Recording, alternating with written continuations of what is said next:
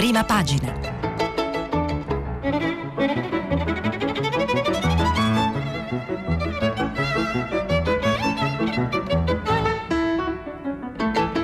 Questa settimana i giornali sono letti e commentati da Federico Fubini, vice direttore del Corriere della Sera.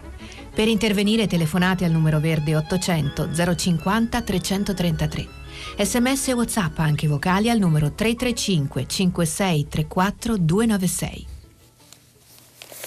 Buongiorno, eh, mentre leggevo i giornali questa mattina non ho potuto fare a meno di pensare che qualche anno fa noi giornalisti eravamo accusati di essere conformisti, facevamo tutti gli stessi quotidiani, gli stessi titoli, eh, prime pagine fotocopia. Beh, allora almeno questo problema è risolto perché stamattina abbiamo una grande, fortunatamente dico io, una grande varietà di temi diversi nelle prime pagine all'interno dei giornali e eh, vado subito e anche di sensibilità ovviamente diverse e in evoluzione come vedremo non siamo tutti fissi sulle, so, sui soliti temi e sulle solite eh, identità giornalistiche. Vado a, a, leggervi un po' di prime pagine e poi ovviamente gli articoli. Corriere della Sera eh, Figliuolo altola alle regioni, il commissario per l'emergenza, il generale Francesco Figliuolo, scrive alle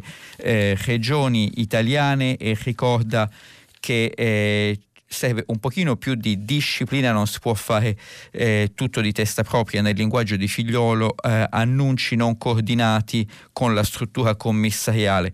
Eh, qui eh, qual è il problema? Il problema è che eh, c'è ancora quasi mezzo milione di eh, ottantenni, ultra ottantenni non vaccinati, dunque una campagna da completare nelle fasce di popolazione più fragili, più vulnerabili, per non parlare dei sessantenni e settantenni mentre alcune regioni sembrano eh, a questo punto preoccuparsi dei maturandi o eh, vicende del genere. Dunque questo è il titolo grande del Corriere della Sera che ha poi un fondo di Aldo Cazzullo che parla eh, di politica, in particolare della questione dei sindaci, di cui eh, vi leggerò più tardi alcuni passaggi. Repubblica cambia tema e eh, apre con eh, un, un tema che mi pare fosse trattato eh, ieri sul Corriere, cioè quello dei decreti eh, eh, di semplificazione che sono in arrivo. Repubblica eh, dà molta enfasi a questo tema, eh, parla di piano sblocca recovery nella bozza che sarà approvata la settimana prossima permessi e procedure più rapidi.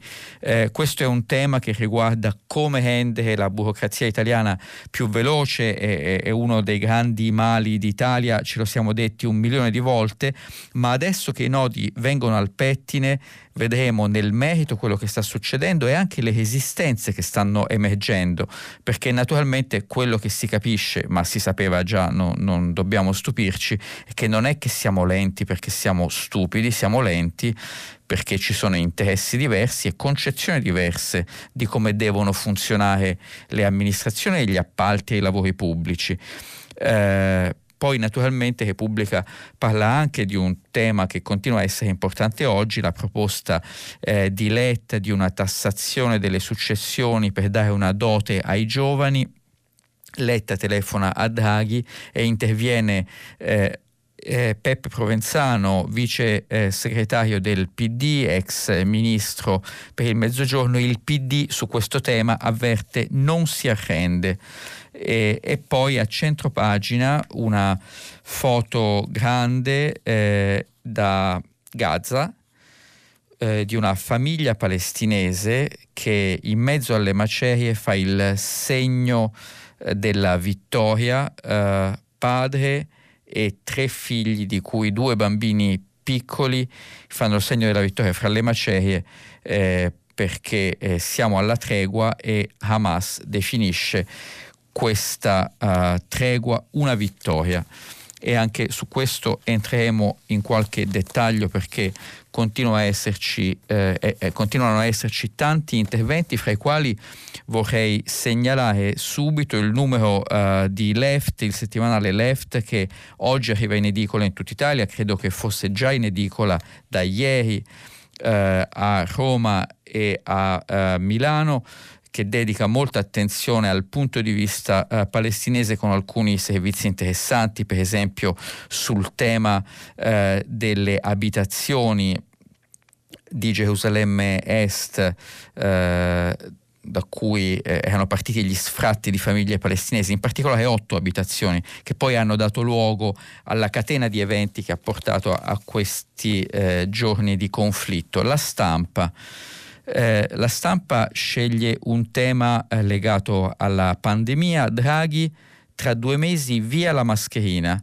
Dunque da un orizzonte eh, la foto di prima pagina mostra eh, Draghi che eh, cammina eh, in un bel giardino romano insieme alla Presidente della Commissione Ursula eh, von der Leyen perché ieri c'è stato il Global Health Summit a Roma, eh, anche di questo si parla oggi e cercherò di eh, anche qui farvi vedere qualcosa nel merito perché eh, eh anche su questo ci sono letture eh, molto diverse, spunti interessanti. Sole 24 ore eh, parla di un sì dell'Europa alla global tax, alla tassa globale USA. Di cosa si sta parlando? Si sta parlando della tassazione delle multinazionali, grandi aziende come possono essere Facebook, Amazon, Google, in realtà Alphabet che sarebbe l'azienda che controlla Google, eh, le grandi piattaforme globali, ma non solo loro, anche le aziende farmaceutiche, anche le aziende dell'automobile, che riescono facendo quello che gli esperti chiamano lo shopping regolatorio, vanno a prendere le regole nei paesi dove eh, conviene di più e le regole fiscali dove conviene di più e pagano aliquote effettive molto basse. L'amministrazione Biden ha detto che deve, questa storia deve finire. Ieri, attraverso il segretario del Tesoro americano Janet Yellen, ex presidente della Federal Reserve, gli Stati Uniti hanno proposto una global tax al 15%, che vuol dire che nessuna azienda multinazionale deve poter pagare meno del 15% dovunque eh, faccia eh, trasferire i propri profitti. Oggi per esempio eh, Apple eh, trasferisce i profitti in Irlanda dove ce lo siamo già detti, è venuto fuori che pagava cifre assolutamente trascurabili. E questo è il, è il grande titolo del Sole 24 ore. Poi vorrei eh, selezionare e indicarvi dal foglio eh, un titolo in particolare eh, quello eh, del eh, servizio di Paola Peduzzi sulla nuova candidata eh, alla cancelleria, seminuova ormai, candidata alla cancelleria leader dei Verdi, Annalena Baerbock perché eh, Baerbock apparentemente ha le migliori chance di succedere alla cancelliera Angela Merkel dopo 15 anni, 16 anni ormai di Merkel al potere. E poi eh, anche il foglio parla del Global Health Summit eh, con un eh, servizio di Nicole eh, eh, Flammini in cui nel titolo si dice il team Europa am, al mondo dice eh, il team Europa a Roma dice al resto del mondo esportate i vaccini perché naturalmente l'Europa sta producendo e esportando non è così per gli Stati Uniti non è così per la Gran Bretagna ma sull'esito eh, del Global Health Summit eh, ci sono letture diverse e poiché ne stiamo parlando vado subito a darvi la lettura di segno opposto che dà avvenire il quotidiano della conferenza episcopale italiana perché eh, avvenire nel titolo di prima prende una posizione chiara, forte, dice vaccini non per tutti, G20 poco coraggioso. Che cos'è il G20? Il G20 è eh, il gruppo dei 20, le principali economie eh, eh, mature, avanzate e emergenti del mondo eh, che si sono appunto riunite a Roma. Vi ricordo che l'Italia ha la presidenza di turno del G20 quest'anno e si terrà per l'appunto in Italia il vertice dei ministri delle finanze del G20 a Venezia ieri una uh, ascoltatrice ne parlava a Venezia nella prima tra, mi, mi, pare tra l'8 e il 12 eh, di, eh, di, luglio, in quei giorni là, ma insomma Avvenire non è soddisfatto del risultato. Perché?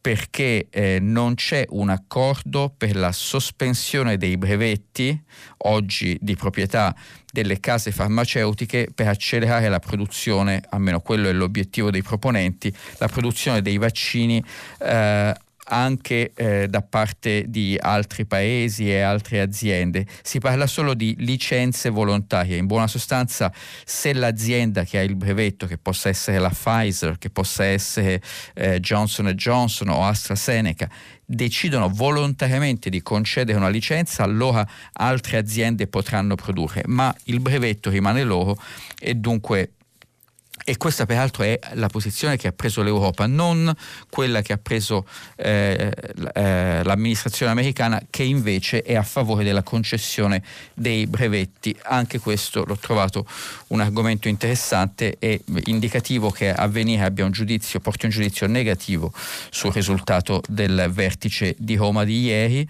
Uh, invece il messaggero uh, quotidiano romano, eh, dunque ha un titolo molto sul punto eh, sulle condizioni anche della città di Roma e del Lazio. Il Lazio riapre dal 14 giugno, è il titolo grande. Eh, il messaggero riporta anche un sondaggio di MG sul voto nella capitale in cui eh, a quanto pare eh, Gualtieri, l'ex eh, europarlamentare ed ex ministro dell'economia del PD, sembrerebbe in vantaggio uh, nel, nel ballottaggio. Vi vado a leggere qualcosa perché comunque è interessante. Eh, le domande sono eh, in una situazione in cui si presentassero alla carica di sindaco le seguenti persone, per chi voterebbe? Bene, le persone sono Bertolaso, Guido Bertolaso per il centro-destra, Roberto Roberto Gualtieri per il centro-sinistra, Virginia Haggi per i 5 Stelle, Carlo Calenda per lista civica, Vittorio Sgarbi lista civica. Il risultato è Bertolaso al primo turno il 32,6%, Gualtieri al primo turno il 31,5%, Virginia Haggi Movimento 5 Stelle 26,6%, Carlo Calenda, lista civica 7,9% con una possibilità per Gualtieri di prevalere al secondo turno. Questi sono i risultati. Poi c'è eh, l'articolo di fondo di Luca Ricolfi sul eh, disegno di legge eh, ZAN contro l'omofobia e le, discriminazioni su base di genere che vi andrò a leggere perché come sempre Ricolfi è provocatorio ma interessante e impossibile da ignorare. Allora, vi avevo parlato di appalti e, e, e semplificazioni ed ecco che infatti eh, come dire, appena si tocca il tema siamo in teoria tutti d'accordo ad accelerare eh, le opere pubbliche, siamo tutti d'accordo a fare il massimo per spendere questi soldi del recovery da cui dipende la nostra ripresa, però poi quando i nodi vengono al pettine vengono subito fuori eh, eh, le obiezioni e le opposizioni. Eh, una è del fatto quotidiano che eh, accusa eh, sostanzialmente eh, il governo di tirar fuori un decreto semplificazioni che eh, richiama sostanzialmente lui, il, il, fatto parla della giungla degli appalti e addirittura fa un, un paragone fra i migliori, cioè il, il governo Draghi e eh, Lunardi, Lunardi ex ministro, se non ricordo ba- male, dei lavori pubblici eh, dell'ultimo governo o de, di, di, uno degli ultimi governi eh, Berlusconi e poi inquisito. Insomma, un, sostanzialmente quello che il Fatto Quotidiano sta dicendo è che eh, rendere gli appalti troppo rapidi eh, apre le porte a fenomeni poco trasparenti e in sostanza vediamo qui le prime obiezioni e opposizioni a una vera semplificazione della burocrazia italiana, il manifesto anche prende questa posizione perché parla di grane d'appalto, rivolta contro la bozza del decreto semplificazioni voluta da Palazzo Chigi, cancellato il codice degli appalti e via libera alle gare al massimo ribasso. Eh, i, i, sindacati CGL, Cisle e Will pronti allo sciopero generale. Nel governo, contrari alla deregulation, il ministro Giovannini il Partito Democratico e l'EU. Insomma, non è che le cose si presentino così semplici come sembrava.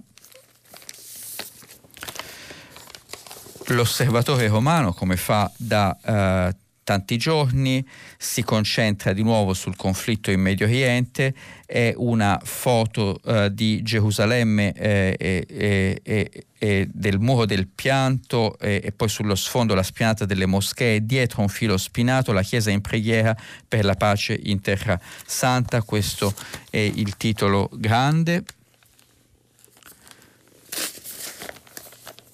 E eh, faccio un piccolo passo indietro eh, perché mh, il mattino, eh, il mattino di Napoli invece ha una lettura positiva del vertice eh, di ieri sulla salute e eh, parla di un patto per vaccinare il mondo.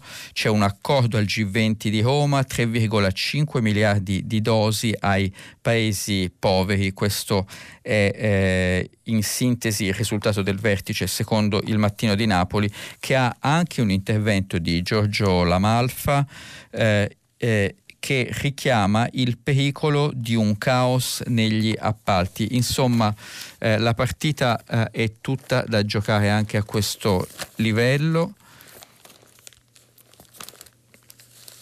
Poi passiamo a uh, titoli più politici. Uh, Libero che ha preso Uh, come dire, ha messo molto a fuoco i temi della dialettica interna al centrodestra da quando è diventato direttore Alessandro Sallusti, eh, titola Ci mancava soltanto un nuovo partito, un nuovo partito di centrodestra. Di cosa si tratta?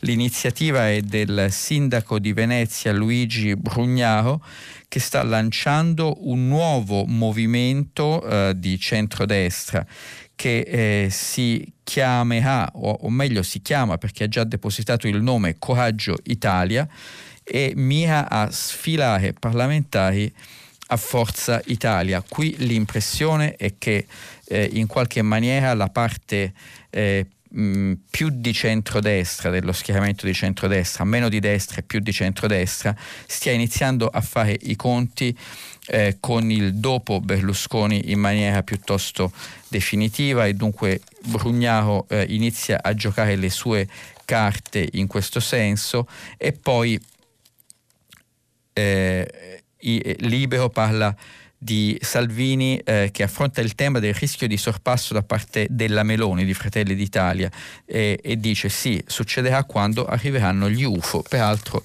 mi pare che sia proprio di questi giorni un'intervista del pres- ex presidente americano Obama che diceva in effetti ci sono degli oggetti volanti non identificati che non abbiamo saputo spiegare, dunque magari forse anche il sorpasso di Meloni su Salvini può accadere. Il tempo è interessante perché anche il tempo di Roma, giornale d'area che guarda molto alla destra e al centrodestra, eh, titola Centrodestra alle comiche.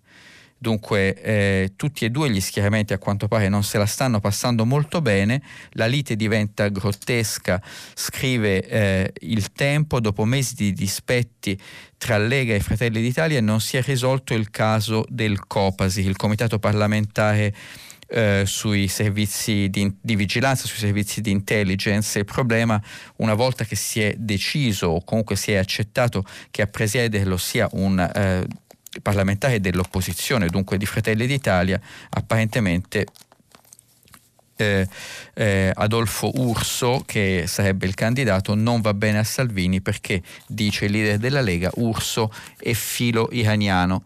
Insomma, continuano i dispetti eh, su entrambi gli schieramenti.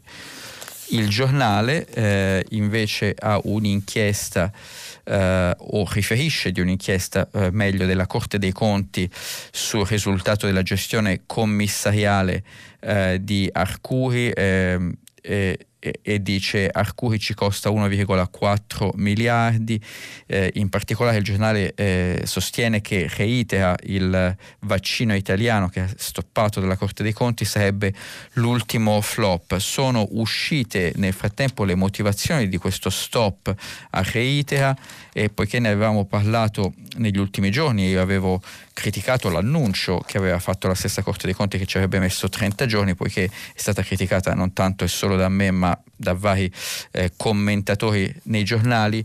Eh, la Corte dei Conti si è affrettata a comunicare le motivazioni e eh, apparentemente la più eh, forte motivazione è che gran parte di questi, mi pare 41 milioni che erano stati concessi, eh, l'azienda li stava usando per comprare eh, eh, un immobile, un immobile dell'azienda e non per la ricerca.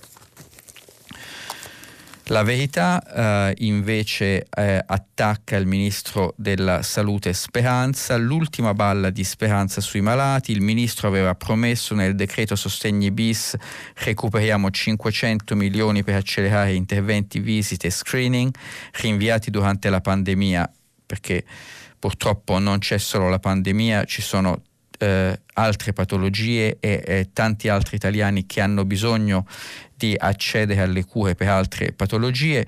Peccato, conclude eh, la verità, che negli articoli del testo che è arrivato nel Consiglio dei Ministri, di quelle risorse, di quei 500 milioni per le altre cure, non ci sia traccia. Secondo la verità questa è l'ennesima disfatta e anche la verità se la prende con il decreto semplificazioni. Eh, nel suo classico stile titola Il recovery non dà soldi ma tasse e vincoli.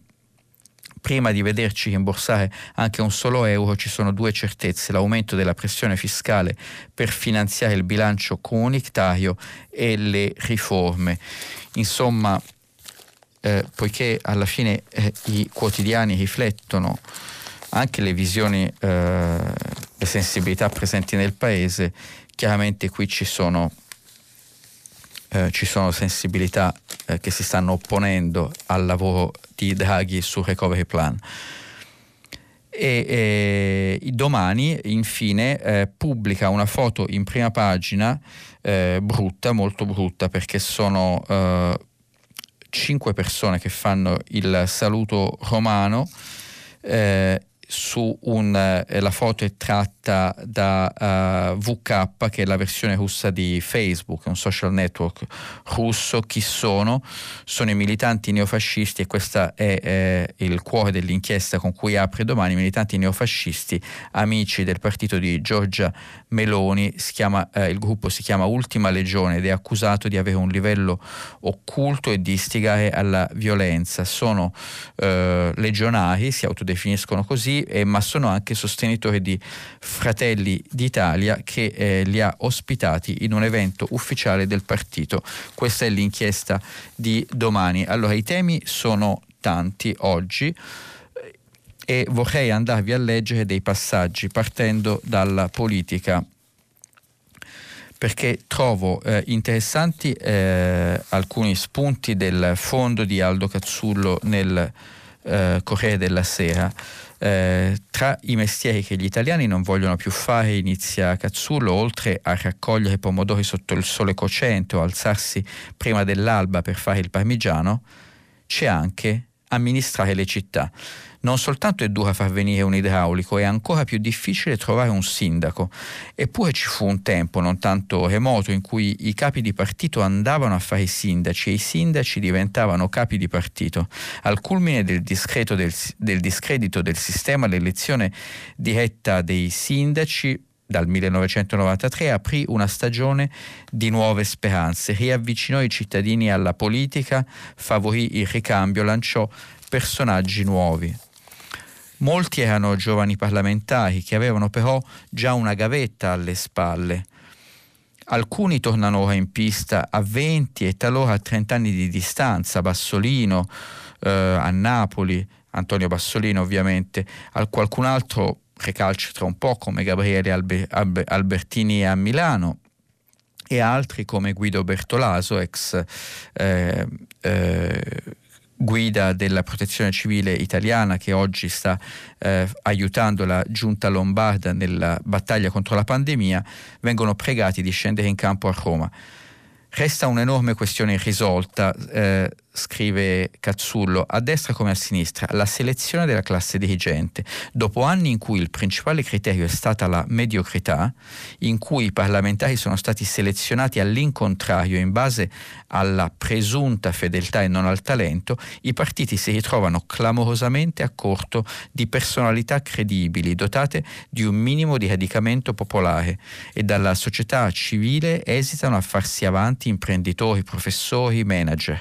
Timo timorosi di finire in galera o comunque sotto inchiesta alla prima firma. E questo è un problema eh, di entrambe, eh, entrambi gli schieramenti. In Italia, scrive Aldo Cazzullo, i migliori non vogliono più fare politica, prima o poi si voterà per un nuovo Parlamento che avrà 345 seggi in meno, ogni deputato e senatore peserà più di prima, ma non è detto che conterà più di prima. Le istituzioni incidono quando hanno credito e prestigio. Vogliamo chiederci chi manderemo domani alla guida delle nostre città e dopodomani a rappresentarci nella capitale? Il governo di quasi tutti non potrebbe essere anche l'occasione per trovare regole condivise che consentano agli elettori di scegliere gli eletti e non vengano cambiate al turno successivo nell'interesse della maggioranza del momento?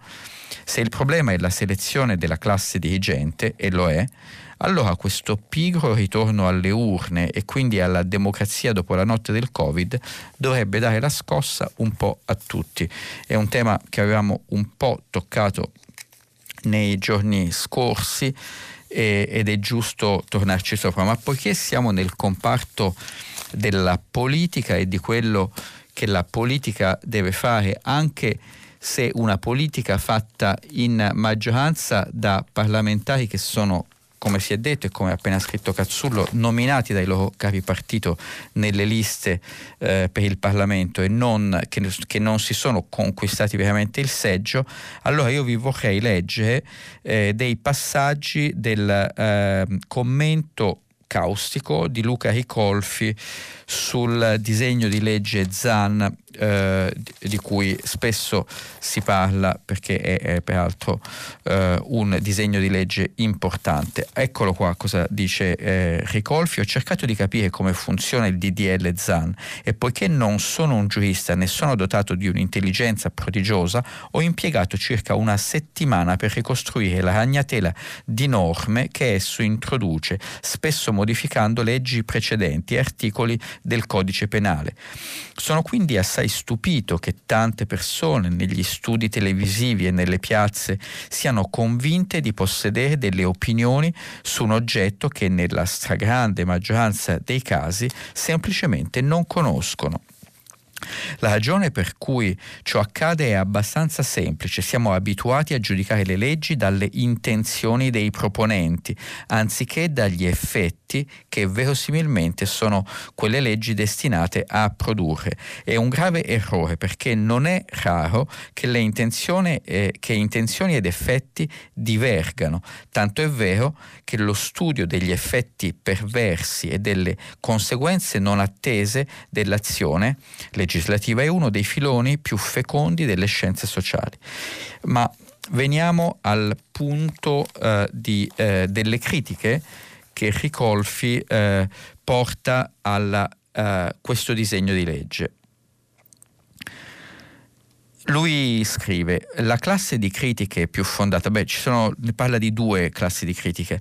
La prima riguarda il restringimento dell'area della libertà di espressione determinato non tanto dall'ampliamento delle categorie protette, eh, un punto che peraltro Ricolfi condivide, ma dal fatto che a decidere se la manifestazione di un'idea, di un sentimento, di un'opinione sia o non sia un reato, eh, eh, non potrà che essere, dunque sarà solo la sensibilità del sindaco, singolo giudice. Ma eh, continua Ricolfi, la classe di critiche più fondata, a mio parere, è quella che osserva che il DDL ZAN non si limita ad allargare le tutele di determinate categorie, ma pretende, e questa è la parte che non troverà tutti d'accordo, ma è giusto parlarne, di rieducare ideologicamente i reprobi, articolo 5 del disegno di legge, intervenire attivamente sui contenuti trasmessi dalla scuola, articolo 7, e persino legiferare sul linguaggio, articolo 1, fissando e delimitando il significato di parole come sesso biologico, genere, identità di genere, ruolo di genere, orientamento sessuale. Che simili pretese possano deter- determinare effetti aberranti credo sia evidente a quasi tutti, scrive Ricolfi eh, l'accusa eh, che lui porta è di voler imporre alla società nel suo insieme il linguaggio, la visione del mondo e gli obiettivi educativi di una elite politico-culturale. Questo progetto, in forme più innocenti e ridicole, era già in atto negli anni Ottanta, quando Natalia Ginsburg, dalle colonne della stampa e dell'unità, con un coraggio e un anticonformismo che, che agli intellettuali di oggi difetta, Natalia Ginsburg denunciava il velleitarismo e l'ipocrisia del politicamente corretto. In buona sostanza, voler legiferare su quello che è il linguaggio legale secondo Ricolfi è sbagliato, ma è sbagliato secondo Ricolfi anche la pretesa di intervenire sulle scuole. È un articolo che fa discutere e naturalmente se ci sono interventi su questo da parte vostra eh, eh, sarà senz'altro interessante ascoltarvi eh, su questo tema. Allora, eh, di cose da leggere ce ne sono più del tempo che abbiamo a disposizione, c'è veramente tanto eh, nei giornali oggi. Eh, poiché siamo eh, sempre nel campo dell'azione politica, eh, vorrei riferirvi da Repubblica alcuni dettagli di questo eh, decreto semplificazioni che fa tanto discutere ed eccoli qua eh, alcuni dei dettagli. Intanto ci sono dei tempi eh, fissi accorciati eh, per dare le autorizzazioni alle opere che si intendono costruire. Eh, autorizzazioni che hanno nomi tecnici, via valutazione di impatto ambientale e altre e eh, soprattutto si introducono delle sanzioni da 10.000 fino a un massimo di 100.000 euro per i dirigenti che ostacolano la transizione digitale. In buona sostanza, se si tengono le richieste di autorizzazione, per esempio per la posa della banda ultralarga, se le tengono nel cassetto per troppo tempo, a un certo punto arrivano le sanzioni, c'è un costo del non autorizzare.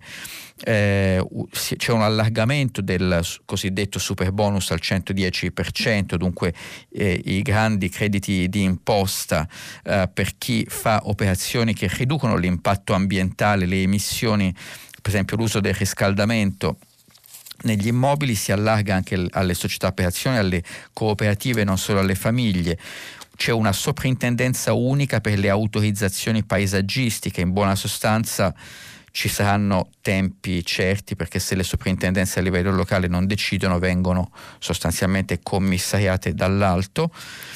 E, e, e poi si eh, eh, abbassa la soglia per affidare i subappalti nei lavori pubblici e questa è la norma che eh, abbiamo visto sta incontrando delle opposizioni nel mondo dei sindacati e, e anche in altri ambienti. Dunque queste sono alcune delle misure del recovery. Andando avanti, eh, e poiché eh, il tema medio orientale ci ha accompagnato per tutta la settimana, eh, vorrei individuare un breve passaggio del reportage che eh, Davide Frattini, eh, corrispondente eh, del Corriere della Sera, fa da Gaza dove è entrato e, e ci racconta di una persona eh, che si chiama Samir Mansour. Uh, Samir Mansour era un libraio, era perché un missile è caduto sulla sua libreria e non ne resta più niente. Dei due piani di libreria, quello che lo riempiva più d'orgoglio adesso eh, lo riempie di dolore, è il piano dedicato ai titoli per l'infanzia. Eh, eh, erano, eh, e da lì passavano gli studenti dell'università poco lontana e i ragazzi. Martedì un missile israeliano ha riportato il sogno di Samir con i piedi per terra, anzi lo ha distrutto.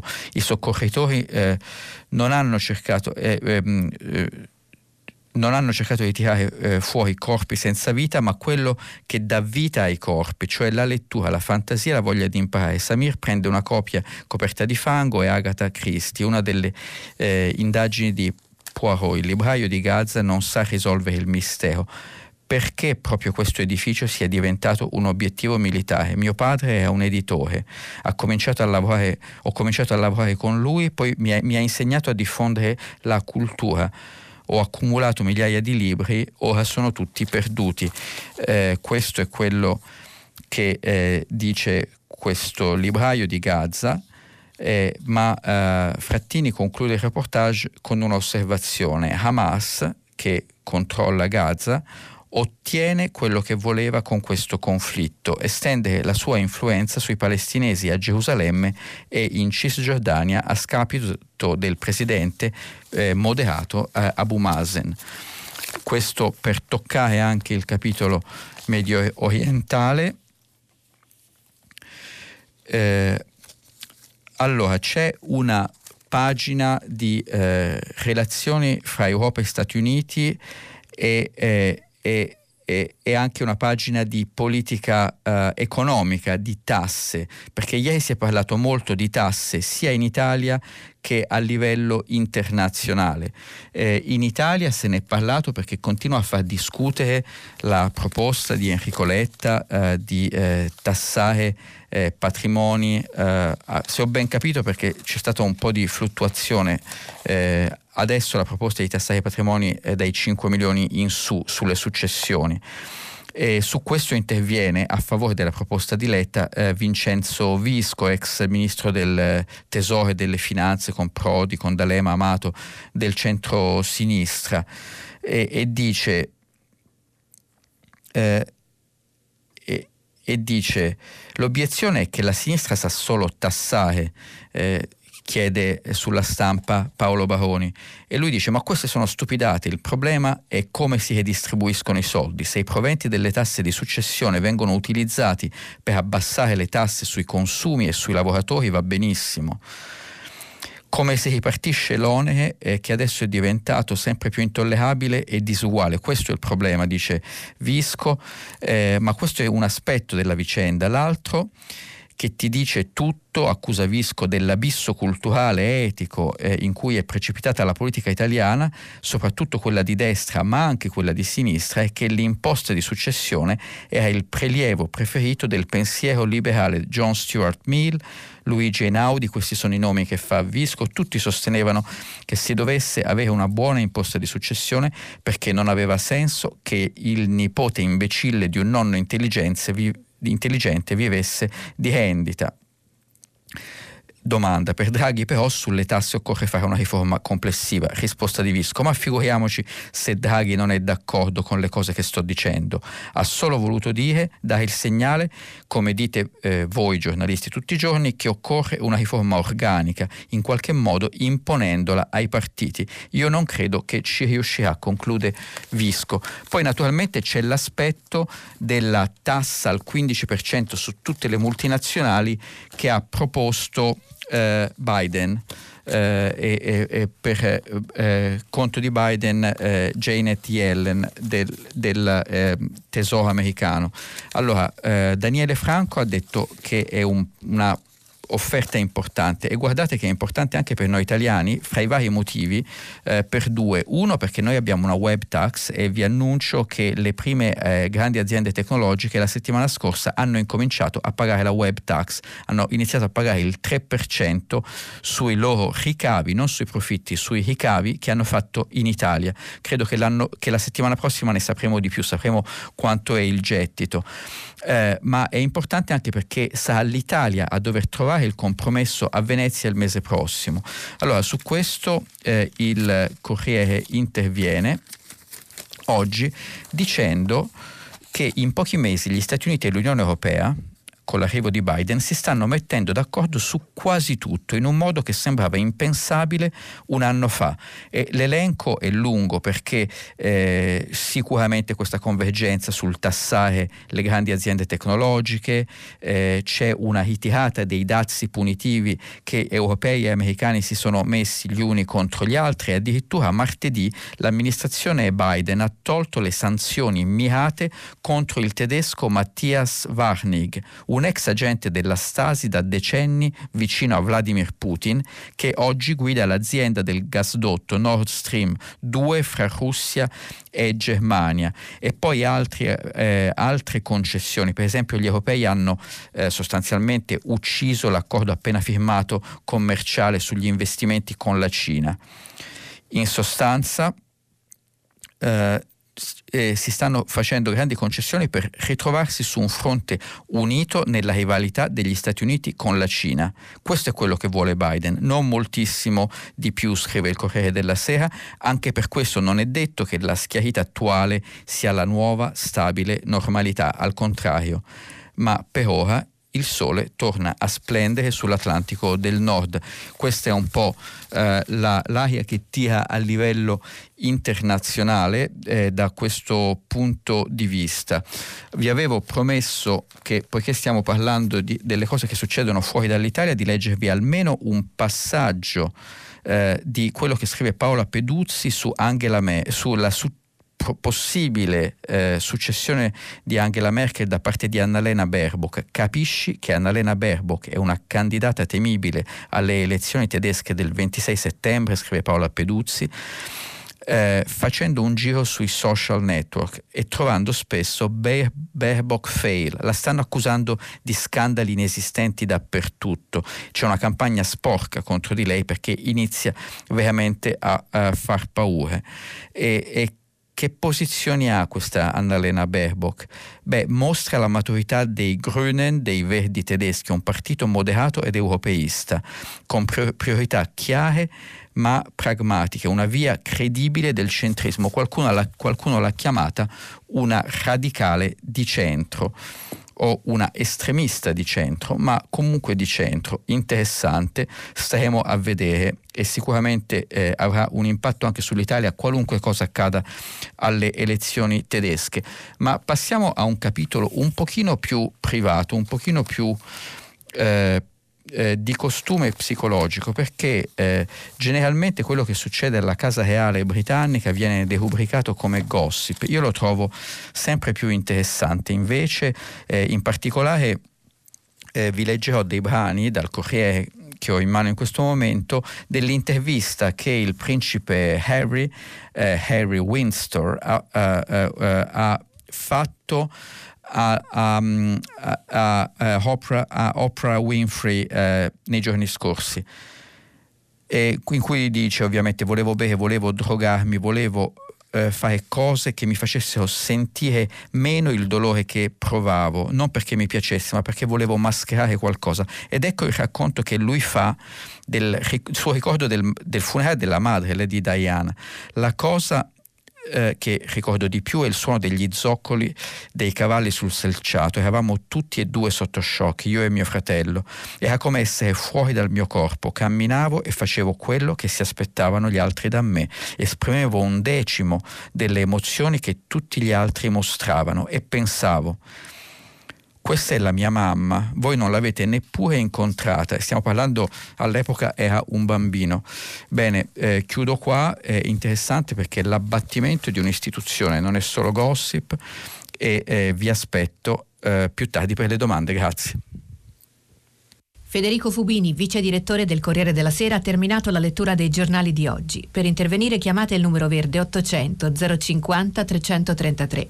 Sms WhatsApp anche vocali al numero 335 5634 296. Si apre adesso il filo diretto di prima pagina. Per intervenire e porre domande a Federico Fubini, vice direttore del Corriere della Sera, chiamate il numero verde 800 050 333. Sms e WhatsApp anche vocali al numero 335 5634 296.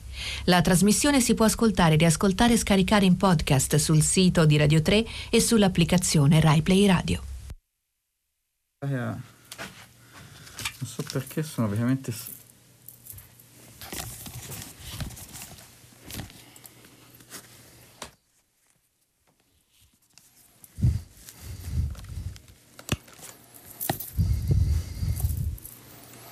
Pronto?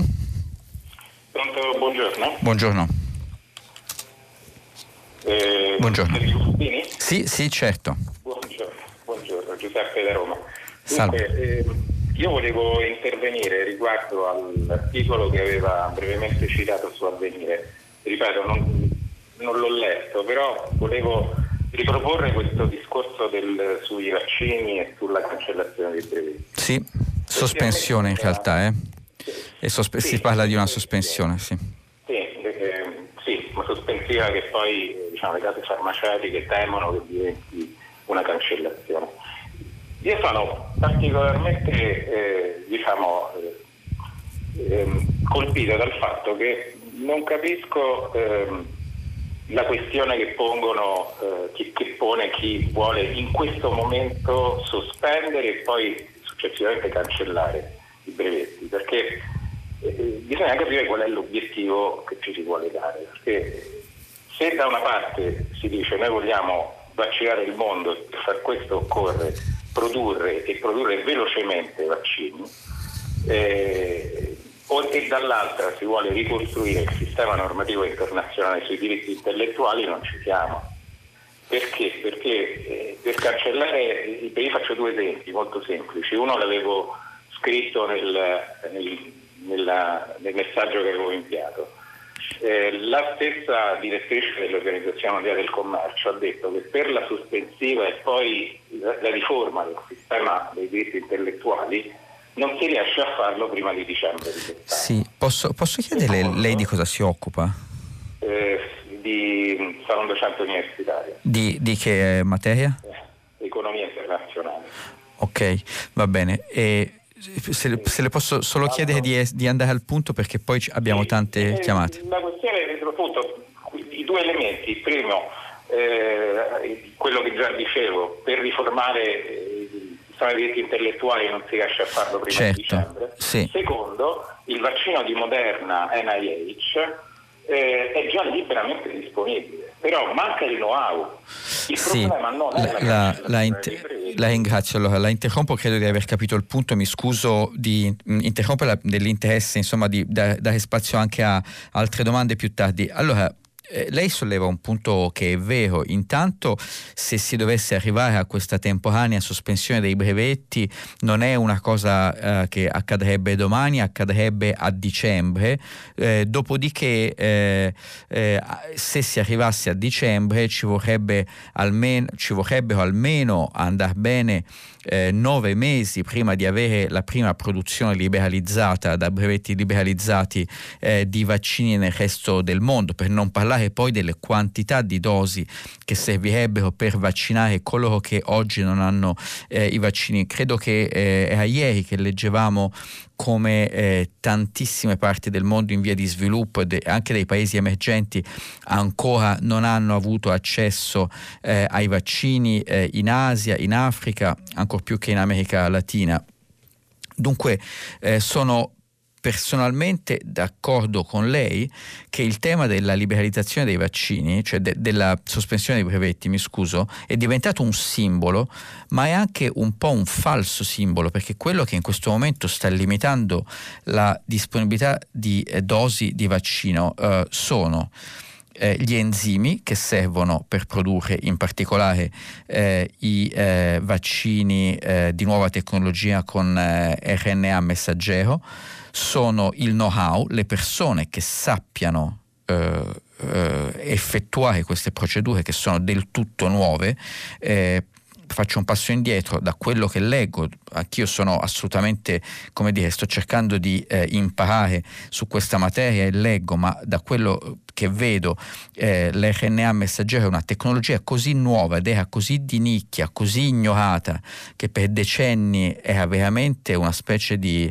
eh, argomento del sottoscala anche della scienza farmaceutica, chi la portava avanti ha ignorato e dunque la disponibilità anche di materiali e di enzimi in particolare e anche di competenze per sviluppare a livello industriale tutto questo non c'era assolutamente, non c'era assolutamente eh, e, e, non, e, non, ci sarebbe. Eh, Leggevo tempo fa un articolo su Foreign Affairs riguardo la SARS, stiamo parlando del 2003. Eh, all'epoca si diceva che la capacità di produzione di vaccini era di alcune centinaia di milioni di dosi all'anno. Eh, prima di questo episodio un miliardo di dosi all'anno. Adesso noi abbiamo bisogno di produrre eh, 10 miliardi di dosi eh, il prima possibile. Il problema non, è, eh, non, sono i brevetti, il problema è la disponibilità dei materiali. Sono d'accordo con lei. Eh, e tendo anche a pensare che eh, se eh, le case farmaceutiche, che in alcuni casi hanno fatto degli investimenti molto forti, eh, in particolare Pfizer, BioNTech, eh, hanno fatto degli investimenti molto forti e li hanno fatti loro. BioNTech ha avuto un prestito a condizioni agevolate eh, del settore pubblico, della BEI e, e, dell'equivalente tedesco della Cassa Depositi e Prestiti, ma comunque è un prestito, eh, sono soldi da restituire. Eh, Pfizer ha investito soldi propri. Se uno sa che poi non può guadagnarci dei soldi, magari la prossima volta non lo fa, ma questa è una visione in Italia, lo so, controversa, comunque mh, mm, è la mia. Eh, pronto? Pronto? Sì, buongiorno. Buongiorno, buongiorno dottor Fubini, sono Massimo, chiamo da Novara. Innanzitutto buongiorno. le faccio i complimenti per come conduce la trasmissione. Grazie. Sintesi e competenza. Allora, allora. Modo, il mio è un problema prettamente economico che espongo. In questi giorni, con la riduzione dei contagi da Covid, si sente parlare sempre di ripartenza e, e qui entra in gioco anche il provvedimento sulle riaperture. Però, da quanto riferiscono alcuni giornalisti e alcuni politici, l'opinione pubblica, secondo me, ha l'impressione che la ripartenza sia basata semplicemente sulle attività del terziario. E quindi voglio fare una premessa breve. L'attività economica, come tutti dovrebbero conoscere, si basa su tre settori e non semplicemente su quella dei terziari. C'è il settore primario, cioè, e... scusi, provo, provo a, ri, a, riassumere quello che lei sta dicendo, cioè tutti guardano la riapertura dei servizi come identificandola con la ripresa dell'economia, mentre in realtà eh, c'è l'industria, c'è anche l'agricoltura perfetto, e perfetto, questo. Perfetto. Il primario che si occupa sì, della... Sì, sì. E allora qual è il suo dubbio? È il secondario con la, con la trasformazione delle materie prime e poi c'è il terziario che ovviamente usa i, i prodotti del primario e del secondario. Sì. E, però i, i, diciamo che il sistema primario e secondario eh, non producono e non danno occupazione se si riduce la, la redditività e in questo caso poi si arriverebbe alla recessione anche persino il terziario e poi ne risentirebbe negativamente. Posso, posso chiederle di eh, fare la domanda solo eh, nell'interesse della brevità? Sì, faccio, faccio, un esempio semplicissimo.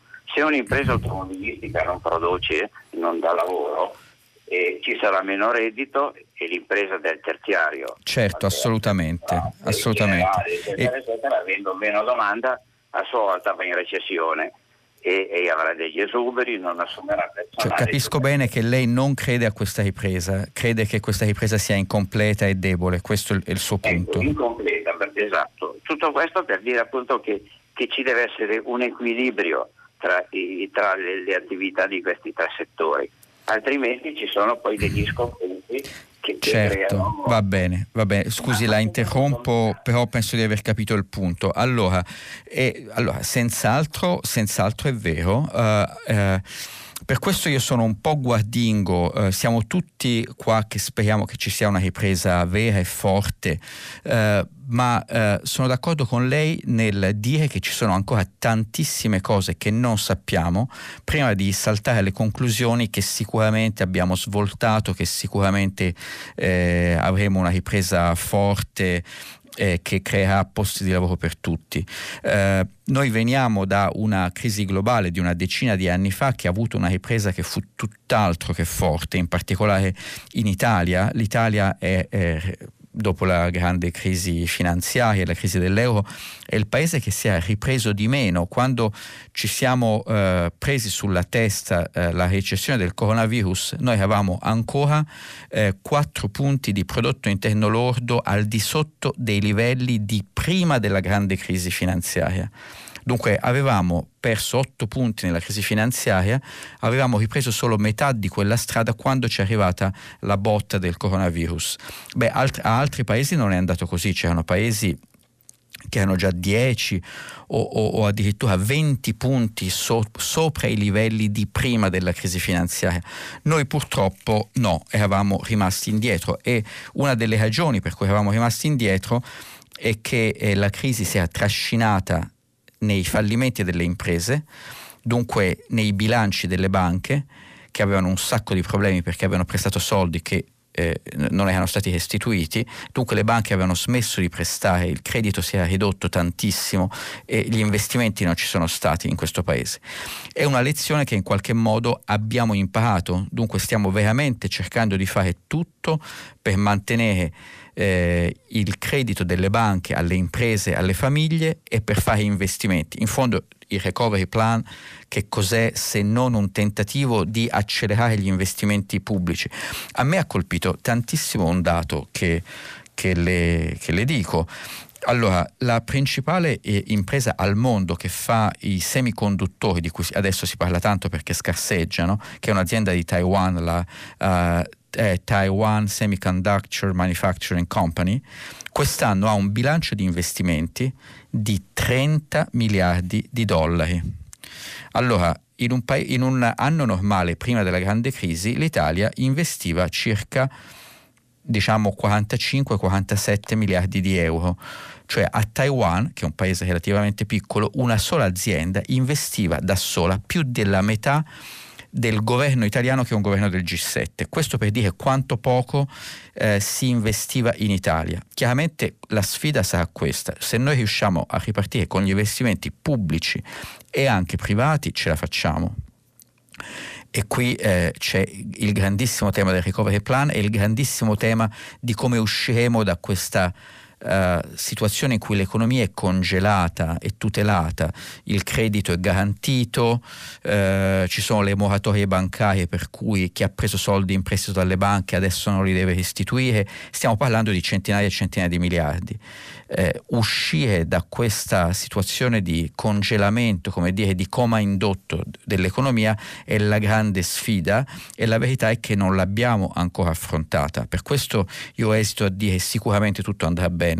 È un processo eh, che, che, andrà guidato ed è, sarà un processo molto molto delicato, su questo sono d'accordo con lei, non mi fascio la testa prima di averla rotta, nel senso abbiamo tutte le chance di aver imparato dagli errori del passato, ma adesso eh, come dire da giugno in poi si entra nel vivo di questa operazione di uscita dal coma indotto. Pronto?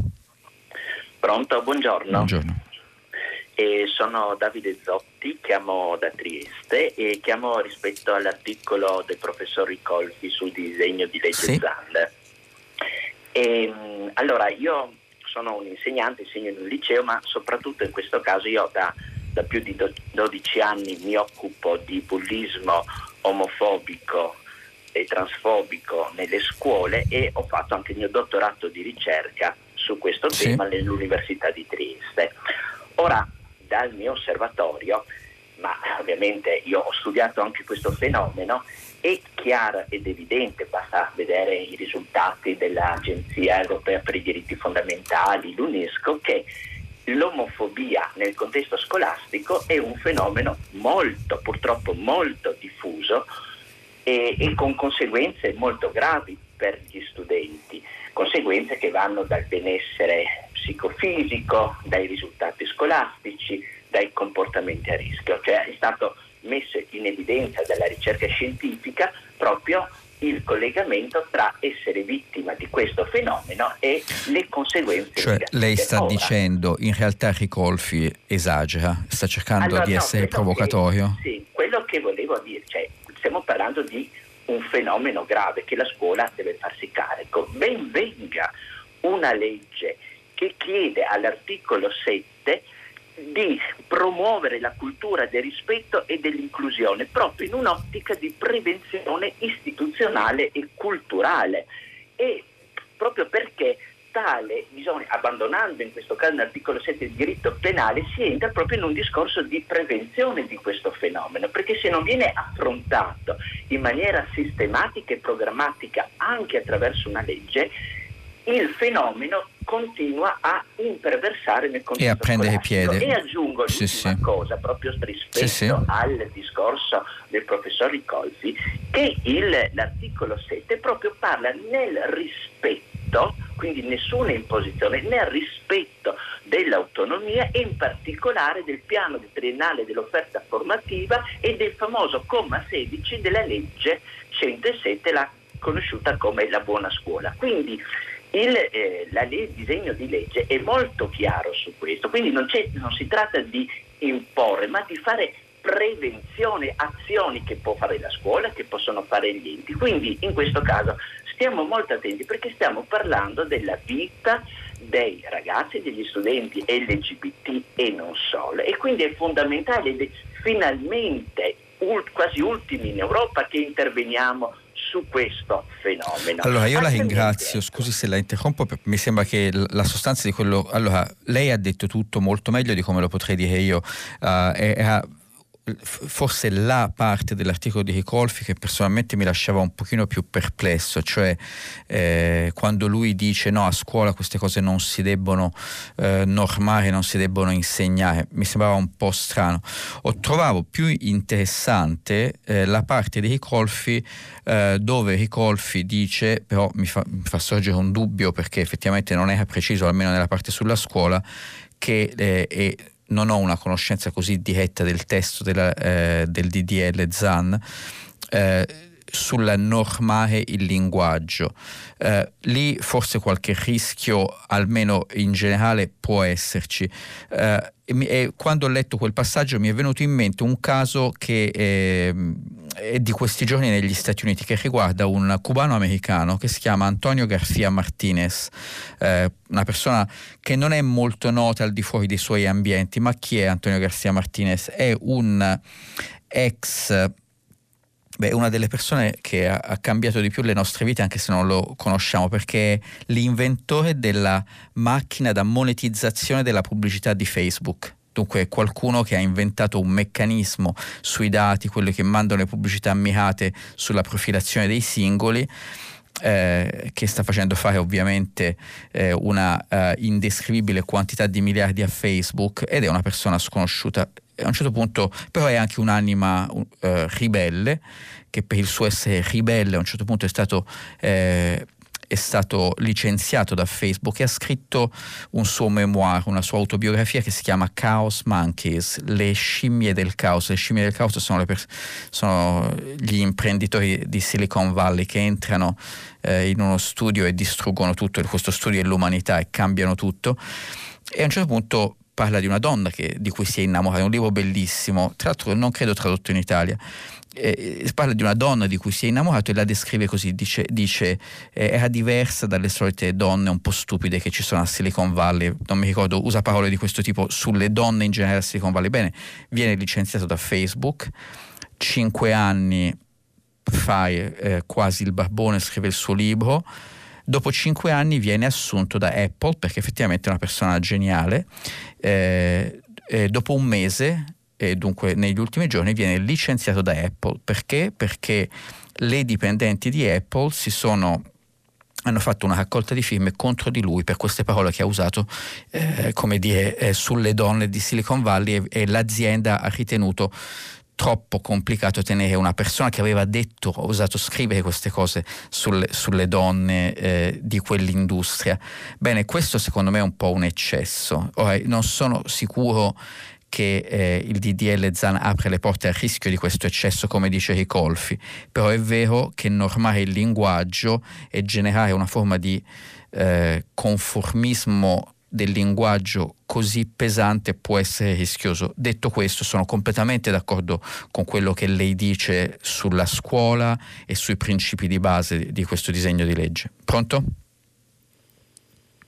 Sì, pronto? Buongiorno, Buongiorno. Fubini, sono Granone, Paolo Granone dalla provincia di Genova.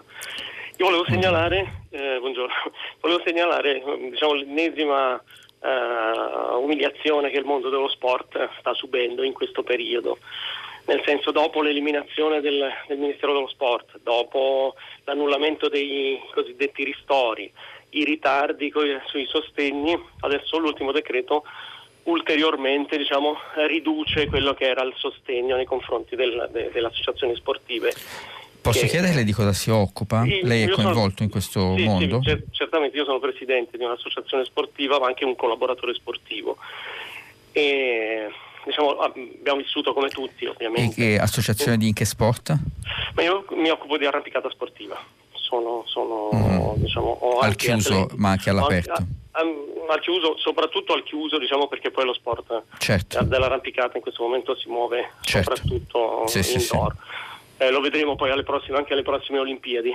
Eh, però diciamo, io mi collego a un discorso anche generale, nel senso che lo sport eh, in generale in questa fase ha subito veramente del, diciamo, del, chiamiamole vere e proprie umiliazioni perché non è stato riconosciuto import- per l'importanza che ha nei, nei, confronti del mondo giovanile, nei confronti del, uh, delle attività in generale, anche della salute pubblica in qualche modo e, eh, e, quindi è stato Guardi, relegato più, a più ultimo. che fare lei una domanda a me, viene a me da, eh, di fare una domanda a lei, perché quello che abbiamo visto, e resti in linea se può, ed è veramente la, la, domanda che le fai, perché quello che abbiamo visto è che varie categorie nel tempo hanno detto ma avete dimenticato noi, avete dimenticato noi, e sia il governo Conte sia il governo Draghi, eh, quando le categorie si sono fatte sentire, devo dire, eh, hanno cercato sempre di rispondere. Allora la mia domanda è cos'è che non ha funzionato? Vi siete fatti sentire? Avete trovato gli interlocutori giusti? Questa è veramente la domanda che, che vorrei capire perché eh, fatico a credere che ehm, si sia volutamente dimenticato qualche categoria e devo dire che tutti sanno che le organizzazioni sportive, soprattutto dove lo sport è praticato al chiuso, hanno sofferto tantissimo. Dunque, veramente una domanda. Problema secondo me sostanzialmente è il... Uh, io mi, mi, mi, riferisco proprio all'attenzione, cioè vale a dire che noi eh, abbiamo in qualche modo accettato le chiusure perché poi diciamo, alcune cose sono state anche opinabili perché alcune palestre erano completamente sicure ma forse più sicure di, di qualsiasi luogo rispetto so, a Ikea o altre, altri grandi magazzini. E questo qua è un punto fondamentale. Il problema è che non siamo stati sostenuti, è, è, è la mancanza di, di, di, attenzione in quella direzione lì. Io mi riferisco, io ho dei colleghi in Francia esattamente che fanno il mio stesso lavoro, che sono stati sostenuti in una maniera totalmente diversa, ma anche in Germania. Ho colleghi in Germania che, con, cui ho contatti, dove eh, Va diciamo, bene, senti, allora, dire, l'attenzione io, io farei questa... È, in questo senso certo. qui, diciamo, Mi viene da fare una considerazione su questo, uh, che eh, purtroppo in alcuni casi le categorie che, eh, sono, eh, che hanno ricevuto più sostegni sono quelle che a un certo punto hanno, ed è non è una cosa buona, hanno protestato magari anche con manifestazioni che sono diventate eh, violente, non autorizzate, hanno cercato di superare le barriere, eh, ci sono stati degli scontri e questi segnali sono arrivati eh, alla politica. Certo. Eh, e questo diciamo, non è una cosa buona perché poi le categorie che invece non fanno eh, queste cose magari vengono ascoltate di meno. Ecco, direi, direi questo. Beh, prima di passare alla prossima domanda devo fare una precisazione. Intanto ho detto eh, Lunardi eh, lavori pubblici, no, eh, Lunardi era dei trasporti e comunque devo dire che Lunardi era stato inquisito sì, ma non ha mai avuto condanne, le inchieste su di lui furono archiviate. Questo è una cosa che, che devo agli ascoltatori e a Lunardi stesso. Pronto? Pronto? Sì, buongiorno. Buongiorno, sono Adele da Venezia.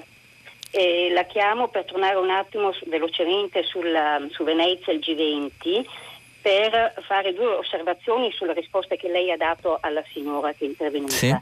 Perché Venezia non ha bisogno di questo tipo di vetrine.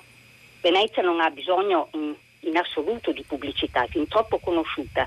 Semmai Venezia ha bisogno che i riflettori vengano puntati su quello che a Venezia da decenni non funziona, sui suoi problemi per, a causa di politiche eh, scellerate, quindi le grandi navi che continueranno a transitare per Venezia, per la laguna, la svendita dei palazzi pubblici, gli ospedali per farne alberghi, lo spopolamento e via dicendo. Quindi Venezia proprio, eh, il turismo è un problema per Venezia, anche se purtroppo ha sofferto più di una, ogni altra città proprio per la mancanza di turismo.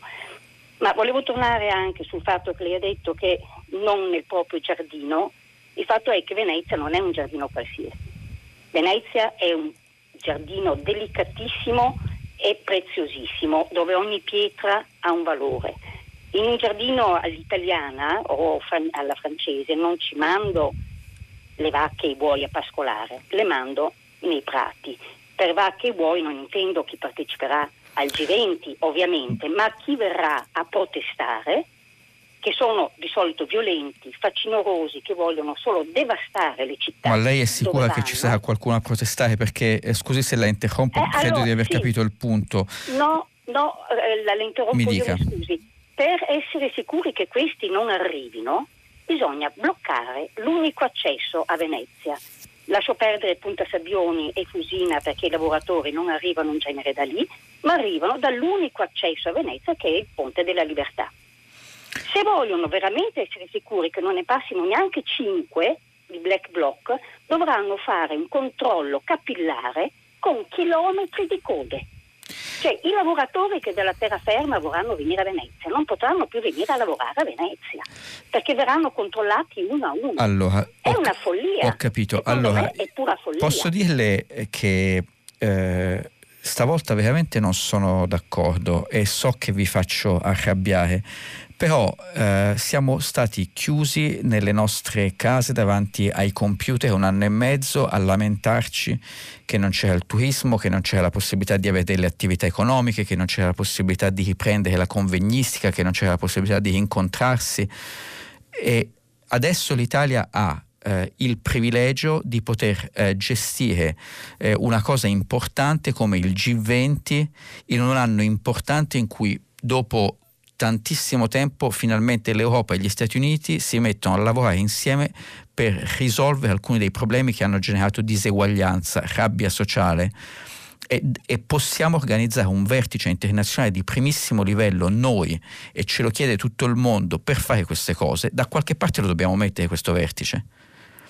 E mi sembra normalissimo che avendo questa opportunità di fare una cosa che può essere utile, poi magari fallisce, non lo so, ma può essere utile e ci sono tutti i presupposti, l'abbiamo visto oggi, lo vogliamo mettere in un luogo che poi di, che diventa la nostra vetrina, che tutto il mondo vede in televisione.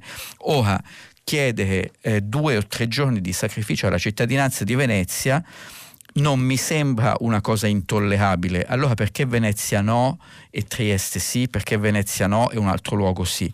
Mi sembra una cosa, una bella opportunità. Io cercherei di, capisco che ci sono problemi, ma cercherei per una volta di guardare il bicchiere anche mezzo pieno che può esserci e comunque la rassicuro perché questi vertici internazionali che si stanno facendo adesso non sono delle cose elefantiache, le delegazioni proprio per via del Covid saranno ristrettissime, entrano tutti in un albergo ma tutti e 20 i paesi. Dunque, no, devo dire, non so, mi spiace, so che la sto indignando, ma non sono d'accordo. Pronto? Pronto? Buongiorno. Buongiorno, buongiorno. Innanzitutto complimenti non solo per la conduzione, ma soprattutto perché lei spiega e non bisogna Grazie. mai dare per scontato che quello che i giornali scrivono poi noi comuni mortali riusciamo a comprenderlo bene. Eh, io volevo fare riferimento a questa ipotesi di ulteriore allargamento, ampliamento della, della soglia per gli affidamenti diretti e superamento del subappalto.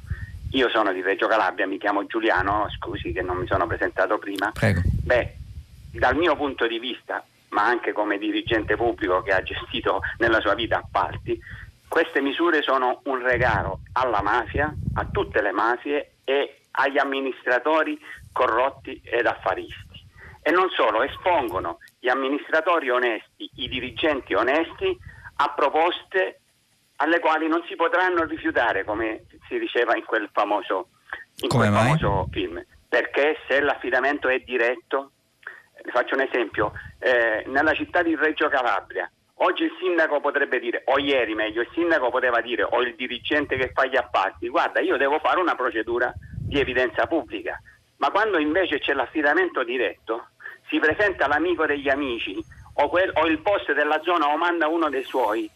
E quando si dice, da noi si dice se voi poi, se volete potete, e quando mi dice questa cosa già discende, eh, cioè il sindaco, l'amministratore è con le spalle al muro, a meno che non vogliamo trasformare tutti questi in eroi. Ma il, il paradosso di questa situazione è che non è che non c'è la soluzione, ce l'abbiamo già in casa. E qual è la soluzione? C'è il mercato elettronico della pubblica amministrazione che funziona benissimo, soprattutto parliamo ovviamente delle attività sotto soglia, dove c'è una procedura imparziale, le ditte partecipano e nessuno sa qual è la ditta che ha partecipato, perché poi in terra di mafia c'è anche il discorso che se tu ti presenti o chiedi di, di partecipare a un appalto, Ciao. la ditta vicina alle cosche ti dice ritirati oppure poi lo dai a me con il subappalto eccetera. Col MEPA tutto questo non succede. Guardi, io nella mia attività amministrativa mi è capitato di, di, di aver gestito per centinaia di migliaia di euro gare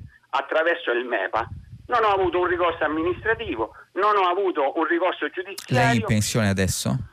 No, io ancora no, ma sono prossimo ormai. Okay. ormai sono prossimo. Ma e, e, ho aggiudicato pacchi di gare, parlo della Lombardia dove io ho operato recentemente, nel giro di 4-5 mesi. Il tema è avere uffici tecnici bravi che fanno progetti come Dio comanda e in Lombardia avevamo un ufficio tecnico, io sono dell'Inps eh, che è all'altezza uh-huh. e uffici amministrativi che fanno bandi di gare fatte per bene. Su questo il governo dovrebbe aiutare le amministrazioni le, eh, locali e le amministrazioni periferiche, sui bandi e sui progetti. Allora. Ma le gare devono essere pubbliche e il meccanismo della pubblica amministrazione consente di essere velocissimi.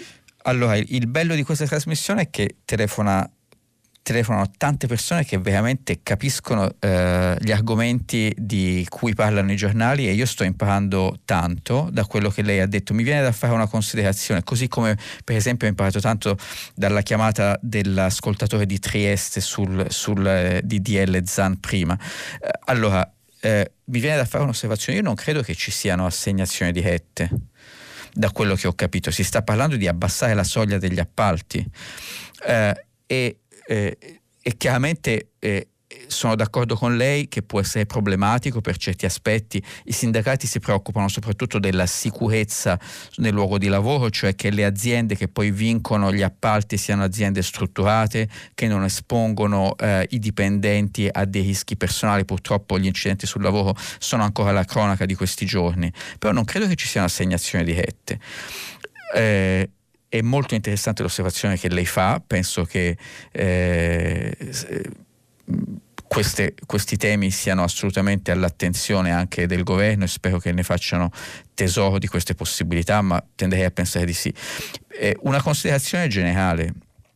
Noi abbiamo avuto e abbiamo eh, tanta corruzione, eh, le ditte di mafia. Eh, la risposta eh, pubblica per evitare questi rischi di infiltrazioni è stata mettere una quantità, il codice degli appalti, eh, l'ANAC, dunque l'Agenzia Nazionale Anticorruzione, tutte cose giuste che hanno bloccato gli investimenti. Abbiamo contenuto le infiltrazioni eh, al prezzo di eh, avere un'economia che moriva e un'economia senza investimenti è un'economia moribonda, un'economia moribonda è un'economia dove la liquidità eh, poco trasparente poi vince perché poi conquista le imprese private. Questo per dire che cosa? Come abbiamo visto, no? le infiltrazioni eh, del denaro mafioso eh, purtroppo nelle aziende non solo al sud. Questo per dire che cosa? Che eh, eh forse in Italia cominciamo a uscire da questa mentalità del paese dei balocchi, cioè che ci sono delle soluzioni magiche per cui se facciamo quello va tutto bene, tutti i problemi sono scomparsi, basta come dire fare clic su quel bottone. È anche presente nella stampa e nella stampa in alcune prime pagine che vi ho letto oggi, questa mentalità da paese dei balocchi, ma non funziona così purtroppo eh, ci sono eh, eh, dei bilanciamenti, mantenere fermi degli obiettivi, non tollerare le infiltrazioni mafiose, ma se il prezzo è non fare più niente, allora questo non ci mette al riparo dalle mafie perché indebolisce l'economia. Dunque noi dobbiamo cercare di metterci in movimento e nel metterci in movimento prendere le misure che lei indicava, per esempio sulle procedure digitali eh, di però eh, l'idea che ci sia una soluzione magica, facciamo tutto contro la mafia, però a prezzo che non si riesce più a spendere un euro in questo paese, non mi parrebbe una soluzione. Pronto? Pronto? Buongiorno. Eh, buongiorno, dottor Fubini. Scusi se la disturbo, ma... Non nessun eh, disturbo. Mi premeva di far presente a un giornalista, diciamo, molto autorevole come lei, una notizia che mi sembra inquietante, soprattutto eh, in questi giorni che c'è dire, la biodiversità che è argomento di, di attenzione diciamo, da, da, parte anche della stampa nazionale, eccetera. La notizia è questa, che in Abruzzo sono stati tagliati 10.000 ettari di parco. Ora, siccome questa realtà è già stata... Cioè, esattamente cosa è successo? È successo che in Abruzzo eh, il parco d'Abruzzo è stato tagliato di 10.000 ettari. Ridotto di dimensioni. Ridotto di dimensioni, esattamente. Ora l'articolo dice che è la sforbiciata, non è la prima sforbiciata che il parco... Dove lo ha letto? Posso dire il titolo del quotidiano? Ma per carità. Che, sì, eh, l'ho letto sul giornale che io leggo, che è il manifesto. E, di oggi? no, di ieri. Ah, non l'avevo e, notato, mea colpa. E, e, quindi mi sembrerebbe insomma, che eh, questa transizione ecologica in Italia insomma, sia un po' zoppicante. Ora il ministro Cingolani per quel che riguarda gli impianti di risalita al Terminillo nel Lazio ha detto di no e, e qui invece non è riuscito ad intervenire nonostante ci siano state circa 20 associazioni naturalistiche, ambientalistiche, eccetera, che hanno fatto una protesta. Ma la decisione a chi spetta? Alla Regione? Al Consiglio regionale d'Abruzzo, dice il giornale. Quindi insomma mi sembra un fatto politico molto grave, sono stati presentati... E la eh, destinazione eh, del, di questo territorio che è stato tolto al, al eh, Probabilmente, eh, eh, dico probabilmente perché il giornale dice si è accontentata la lobby della caccia e probabilmente della caccia. Ho capito. Caccia, Senta, stiamo chiudendo, eh, stiamo chiudendo. Io la ringrazio, le ho fatto domande perché mi interessava capire, c'è poco da commentare, però su questo mi informerò. La ringrazio di avercelo intanto uh, averlo condiviso con noi. Noi ci fermiamo qui oggi e lasciamo la linea al giornale radio. Vi ricordo che potete riascoltarci sul sito di Radio 3 o sull'app uh, uh, Rai Play Radio. A domani, grazie.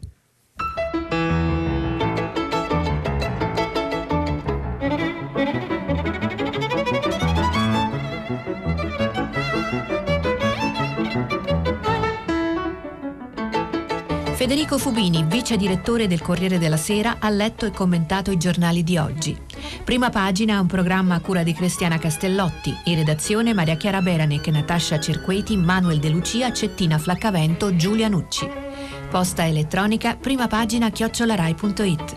La trasmissione si può ascoltare, riascoltare e scaricare in podcast sul sito di Radio 3 e sull'applicazione Rai Play Radio.